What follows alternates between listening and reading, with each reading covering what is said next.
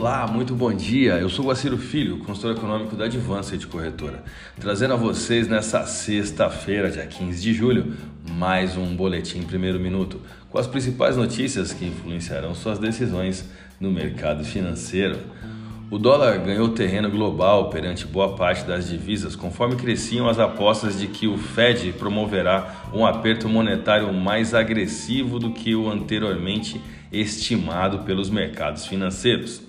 A adoção de um aumento de juros de um ponto percentual completo pelo Banco Central dos Estados Unidos em sua próxima reunião, no final do mês, já é o cenário mais provável, segundo alguns indicadores do mercado. O mercado global trabalha com a convicção de que a economia irá sofrer e agora tenta compreender qual será a velocidade, magnitude e duração da desaceleração do crescimento. O dólar se aproximou de R$ 5,50 nessa última quinta-feira e o Ibovespa perdeu a linha dos, dos 96 mil pontos pela primeira vez desde novembro de 2020, com os mercados domésticos contaminados por mais um dia de vendas nas commodities e ações no exterior, ainda também por receios sobre a estagflação e juros mais altos nas economias centrais. No Brasil, o Congresso Nacional promulgou às 18 horas dessa quinta-feira a chamada PEC dos benefícios, aprovada na Câmara na quarta-feira. A proposta de emenda à Constituição amplia em 200 reais o auxílio emergencial, que passa a 600 reais e dobra o valor ofertado pelo auxílio gás com um impacto fiscal estimado em 41,25 bilhões de reais.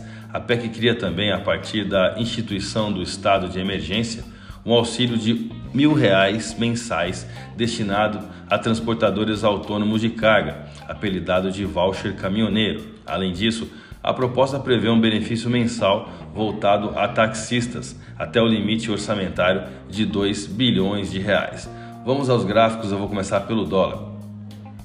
Foi o terceiro pullback nos últimos sete dias, expondo o teste na resistência de 5,4533, intitulada no nosso gráfico como resistência R7 sendo bem provável um fechamento de mercado acima dessa resistência nos próximos dias.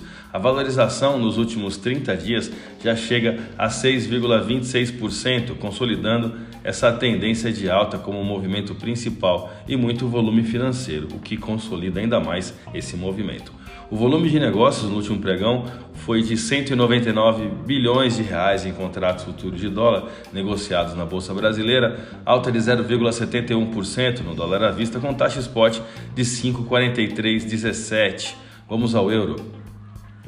O euro segue dentro do canal de alta mensal, se movimentando no candle diário de ontem entre a média móvel de curto prazo, aquela de 21 dias, e a média móvel do próprio canal de alta, onde a paridade se encontra. A valorização do euro perante a divisa brasileira nos últimos 30 dias são de 2,28% e ainda negativa no ano em 13,69%. O euro fechou a última sessão com alta de 0,47% e taxa spot de 5,4391. A minha dica você já sabe: siga nossos boletins para ficar sempre conectado às principais notícias.